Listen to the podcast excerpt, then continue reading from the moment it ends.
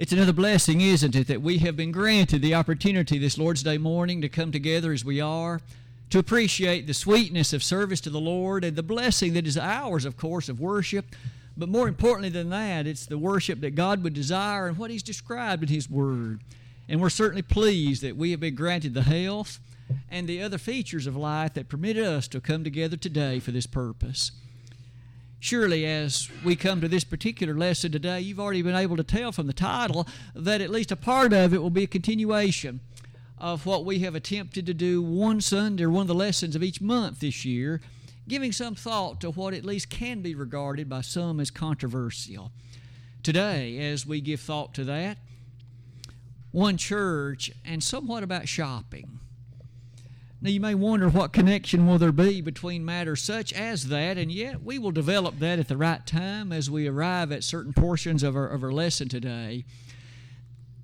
This next slide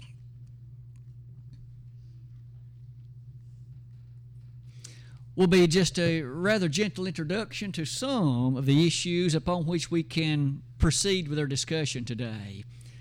The character of the church. I realize as the Word of God makes statements about the church, we are in position to note how special it is in the eye of God.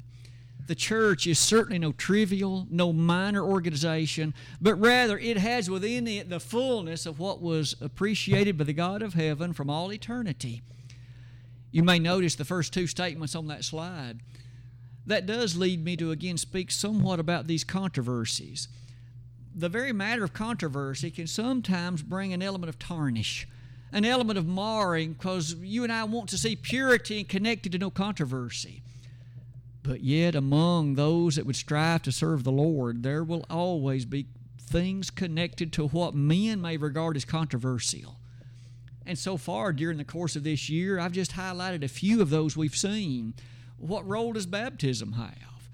What about the character of the Genesis record of creation? What about the features connected with drawing fellowship? You can list those and so many others, and we have attempted to look at those various matters, and we'll continue this particular theme at least one of the lessons each of our months. But today, what about the church? How many churches are there? And what are some connected identities, features, if you please, about that church? All of that we shall at least rehearse today as we allow the Bible to be our guide.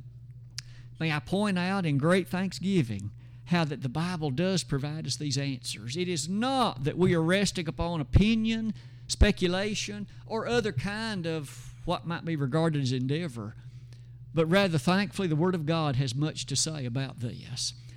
It is, with that said, what about this next slide? The title of which is One Church. As I begin this slide, though, why don't I highlight somewhat of those matters of confusion?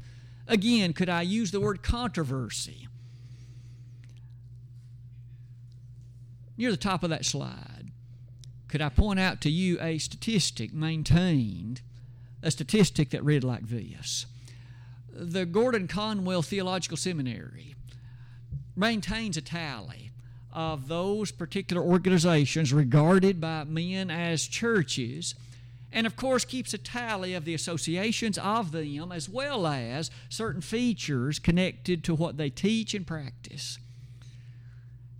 As of the first day in October 2013, that particular organization, which, mind you, is soon to be 10 years old at this point, regarded the current tally of Christian organizations at a little bit less than 45,000 worldwide.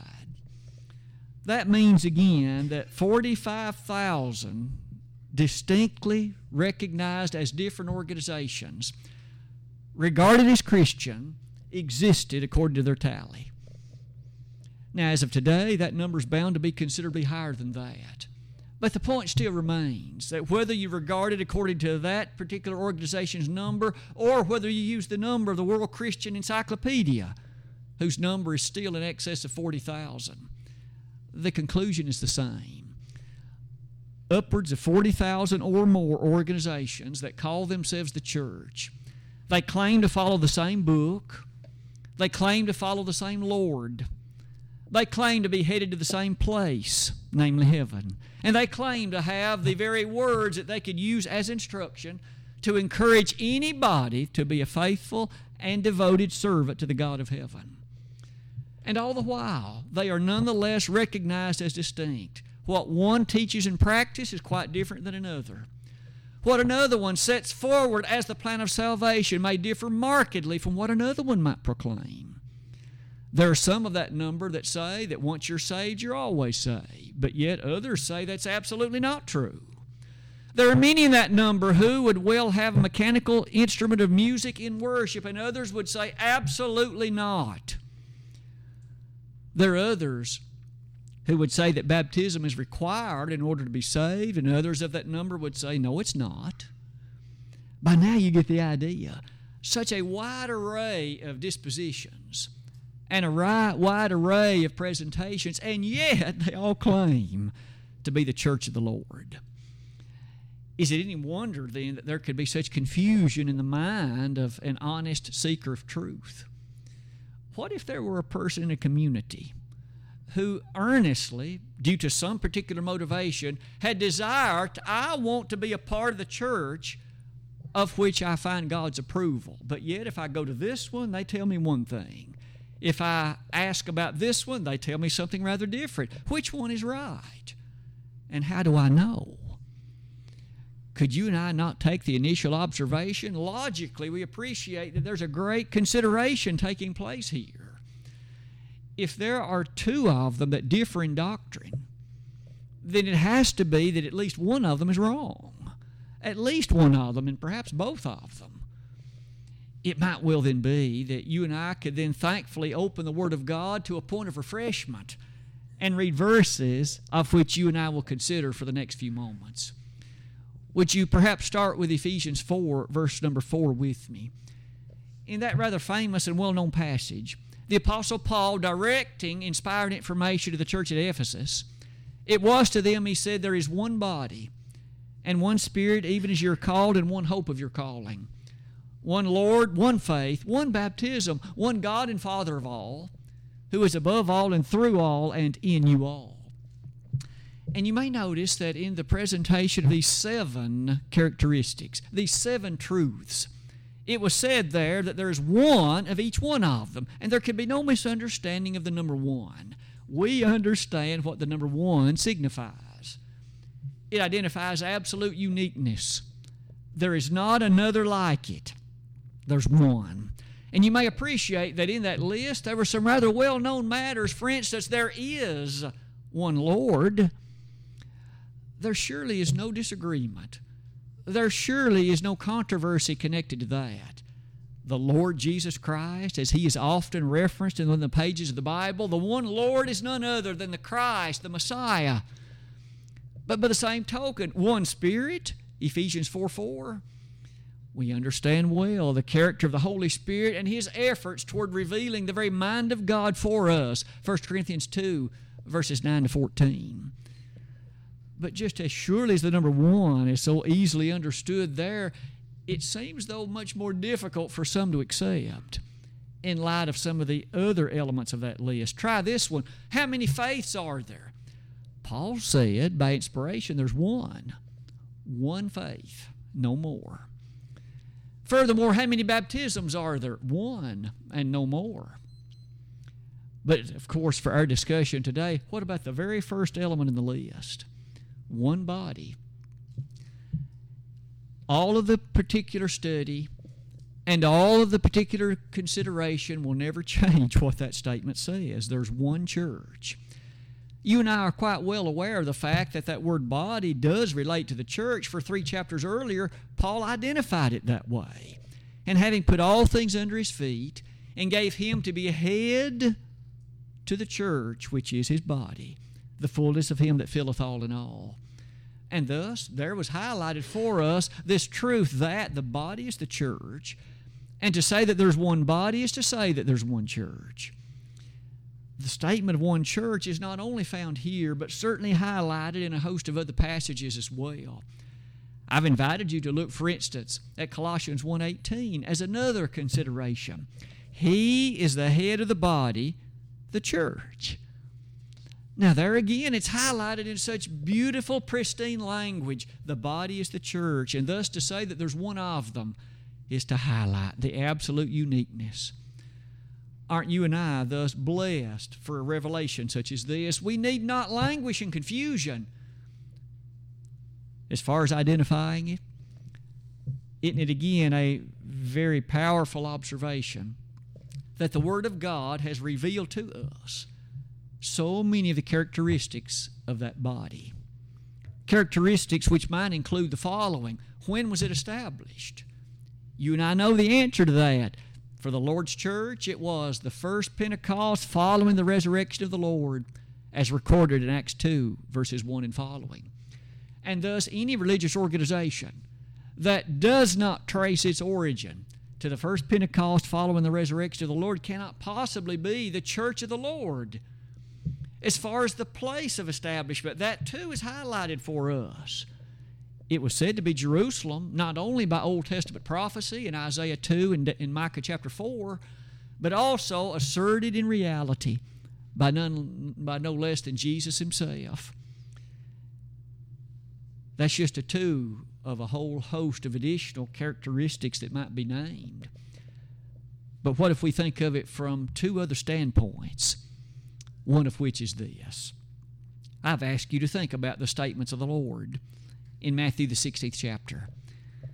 Wasn't it true that to Peter Jesus said, Thou art Peter, and upon this rock I will build my church, and the gates of hell shall not prevail against it in Matthew chapter 16, verse 18? when Jesus made that statement, you and I would quickly recognize that the church had not yet been established. He said, I will build, not that I have built. And thus, there was some time in the future from that moment wherein that church would be established. And yet, as Jesus affirmed it there, he pointed out that he would be the one to build it, it would not be men. And he furthermore highlighted that it would belong to him. He said, It's mine. There's no man anywhere that has the authority, delegated or otherwise, that he can start his own church, that he can, in fact, choose to name it after himself, that he can borrow the features characteristic of anything that men may suppose concerning it.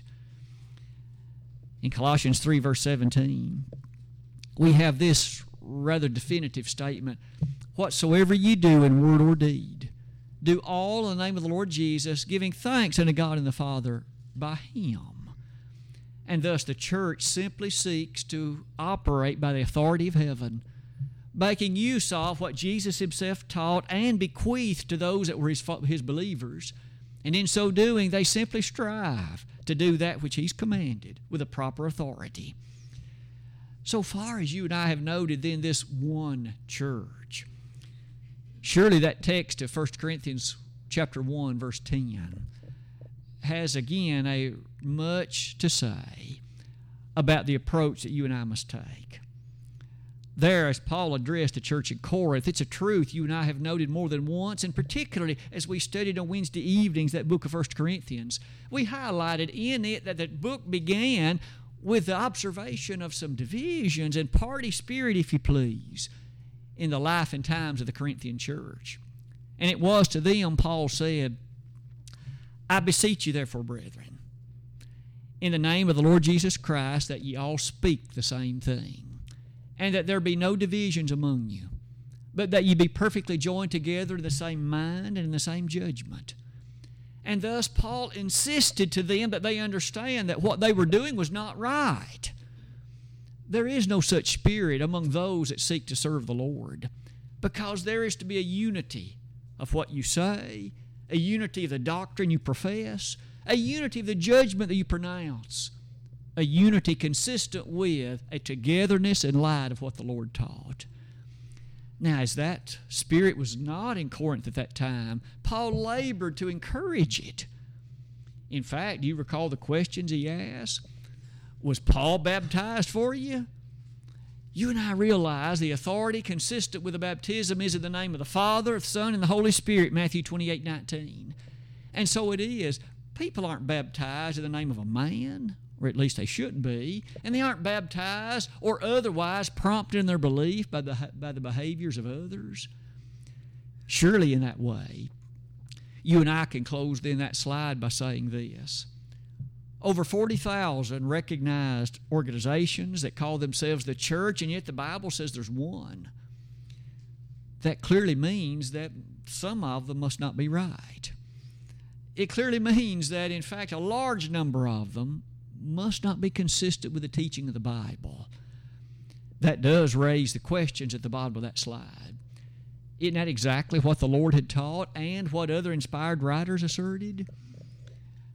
As you and I close that slide, then, shouldn't it be a careful matter for us to ever ensure that we uplift and uphold and follow completely that organization which is the Lord's church? That leads me to ask several questions, which this next slide will pers- continue to ask before us. So today, there are many instances in which an individual, or perhaps a family, has a desire to associate with or be a part of a particular religious organization. They understand the significance of the concept of the church. And thus, they proceed to ask questions to help them make determination of which one of these will I choose to associate with? Sometimes the questions that are asked are interesting. Sometimes the questions might be Does that church have a softball league? Do they have a volleyball team? Do they have a touch football league? You get the idea. Other times, questions may be pointed in a direction such as this Do they have a gymnasium? Is it the case that they offer after school programs for my children that are athletic in character? Is it the case that they, by the appreciation of their facility, has a requirement in light of things they can offer for my children's expression in music or craft work? Maybe other questions could be directed along this line. Does the worship end in no more than 20 minutes? So I can be the first ones to the restaurant? Does the Sunday evening worship, is it required that I even be there? I have a lot to do for work on Monday. I don't want to have to, I don't want them to suppose that they expect me to actually be there. Well, those are just some of the questions that might well cross the mind of some, but I have even other ones. The worship, is it rather pleasant? Is it rather uplifting with a nice rhythm involved in it? And surely the preacher can't preach more than about 15 minutes. By this point, you begin to see a lot of questions might be asked in the interest of shopping to find that church of which that family is going to be a part. Surely, as you look near the bottom of that slide, though, you and I ought to note are those wise questions? Should those be the prompting ones that would allow a final determination? After all, what is the church? The actual Greek word that appears as the translated word church is the word ecclesia. It literally means those called out of. Those called out of the world into a covenant relationship with God through Jesus Christ. That is to say, they formerly were prompted by their leader, who was the devil, but they've come out of that arrangement. And they are now beautifully a part of that covenant arrangement that God has made with those who obey through His Son the nature of the Son's message called the gospel. And that's what the church is. It is an organization whose thrust is entirely spiritual in nature calling people away from sin, calling them away from the clutches of the devil, and into a lifestyle that is moving toward an eternal fate of doom and into a saved relationship. Do we not read in Acts 2:47, "The Lord added to the church daily such as should be saved." And so Jesus adds to the church those that are saved. There are many things about the particulars of that person's life which thus are not there. Were they old? Were they young? Were they highly educated or not? Were they rather well to do in the matters of this world, or were they rather impoverished? Well, none of that is listed. And the fact is, the gospel message is extended to all of us, and all in all of those categories can choose, thankfully, to obey the gospel and be a part of that sweet body of the saved. You may notice as you come near the bottom of that slide that the order of New Testament description, in terms of that body we call the church, does not seem in any way to be focused upon what we would call an entertainment value. In fact, when you and I read verses such as John 4, verse 24, that God is a spirit, and they that worship him must worship him in spirit and in truth, that there is something to be said about the characteristic pair of the words that the Lord used. To worship in spirit is to worship with the appreciation of one's mental engagement and understanding that worship is not, nor has it ever been, a passive activity. I don't just come and watch somebody else do it. We each must be involved as we each sing with the Spirit and we sing with the understanding, 1 Corinthians 14 15 we mentally engage in the attitude of prayer such that we're able to say amen at the conclusion of it. 1 Corinthians 14, verses 14 and following. Furthermore, when you and I give thought to the Word of God, we understand the teaching is, of course, that which emanates from God, and we desire to understand and rightly divide it under the banner of 2 Timothy 2.15. As far as the other acts of worship, you and I recognize that we give as we have been prospered. And in so doing, we have made a purposeful appreciation of that to which we have prospered, and we desire to return to God a portion correspondent to that. And certainly in the participation and the observation of the Lord's Supper. We understand there that mentally our engagement must be keen, for didn't Paul say that anybody who eats or drinks unworthily eats or drinks damnation to his soul? In 1 Corinthians 11, verses 27 and following. And thus we come looking forward to our participation, desirous of offering our individual worship, joining collective character to the same for others, to the great God of heaven who thrills in it. God loves for those who are His children to offer worship to Him. How often in the Old Testament, in fact, do we see His displeasure? When the children of Israel would try to mingle the true worship which he had revealed to them with the worship to Baal and the worship to various other supposed idols, God detested it, and he would not have anything to do with it. Is it any wonder, as you and I close that slide, that we thus appreciate we don't assemble for the purpose, directed in light of the matter of what suits my preferences? You and I know our individual preferences would likely be as many as there are individuals here. But yet our desire is for God's preference and to offer our worship, you see, to Him. These questions, you see, I think we would agree ought not be the leading questions for determining which kind of body I might choose to worship with my family. What about additional questions, though? This next slide lists some additional ones that I would at least offer as being much higher quality questions. For example, does this church value the Word of God as the sole authority in matters of worshiping and service to God? What is their viewpoint toward Scripture? Do they look upon it with great respect and highness and as the singular presentation of what is the will of God? After all, isn't it true that all Scripture is given by inspiration of God? And is profitable for doctrine, for reproof, for correction, for instruction in righteousness, that the man of God might be perfect, thoroughly furnished unto all good works.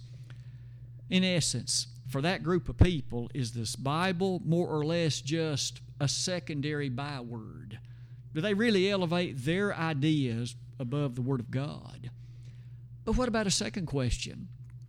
Is that group of people, is that church committed absolutely to the authority of the Christ? Desiring to have His approval for that which they do, that which they preach, the doctrine that they practice. After all, we are admonished in Titus 2, verse 1, to give thought to sound doctrine. It's not doctrine that otherwise is unsound. A third question Is that church committed to truth? Do they believe that truth exists? And are they absolutely committed that the Word of God is it? In John 17 17, sanctify them through thy truth, thy word is truth. You can begin to see these kind of questions are very different than the ones that were just noted on the previous slide. This matter connected to authority. This matter connected to other particulars which are direct statements of the Word of God. What about that next question? Does that organization, does that church value the souls of individuals and desire to appropriately evangelize and edify and to do that which would be the bidding of the Lord? You and I well remember that Jesus himself said, What shall it profit a man if he gain the whole world and lose his own soul? And thus, they aren't given overwhelmingly to material matters. Now, that's important. And they do use their resources to bring about those things. But their first priority must be that which is connected to the vitality of the church in terms of the souls of people. The next thing on that slide is this those questions, I think we would each agree, are very different, very much directed in a different way to what those earlier ones were. As a person then were to seek to do some shopping for the church, could you and I not hope that they might have a tendency to give interest to these kind of questions as opposed to only the former ones? As opposed to only those that might be directed otherwise? May I say, these kind of questions should be the first set at, that, that, that, in fact, would be asked. You and I realize the very nature of the church, the ecclesia of God, was a part of His eternal plan as presented to us in Ephesians 3, verses 10 and following. To the intent that now, unto the principalities and powers in heavenly places might be known by the church the manifold wisdom of God according to the eternal purpose which He purposed in Christ Jesus our Lord. Paul thus pointed out that the church was a part of the eternal plan of God. Long before Adam and Eve did what they did, long before even the creation of Genesis chapter 1, God already knew that there was going to be a church. There was going to be His church, and that it would be the critical organization for the salvation of the human family. Today we're blessed, so honored to be a part of that body. As you and I close that particular slide, it brings us to some more rather rare questions. The first slide was what I would have called poor questions. The second slide, much better questions. The questions on this slide are also very good ones, but they're much more rare. Let's see if we can identify what might well be the rarity connected to them. So, as a particular person or family, we're interested in identifying the church. Here's a question What can I do to help the work of that church? How may I use the skill set that I have in the interest of prompting and moving forward that body of believers? What about the second question? Is that church serious about faithfulness in every way? We mentioned earlier, is it expected of my attendance? The answer should be yes, absolutely. Unless there are circumstances that prevent it. But surely it might be said that that particular organization, again, and a person's involvement in it, what work can I do? What about the third one? Does that ch- particular church expect their members to be involved in the work of that church.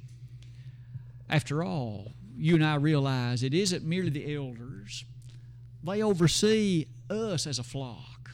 And the elders of a given congregation, of course, do that. The next one Does this church make absolute demand of moral purity? Are they willing to allow individuals to stray off into unfaithfulness and do nothing about it? Or will they, in love for that person's poor choice, approach them and encourage changes and encourage repentance?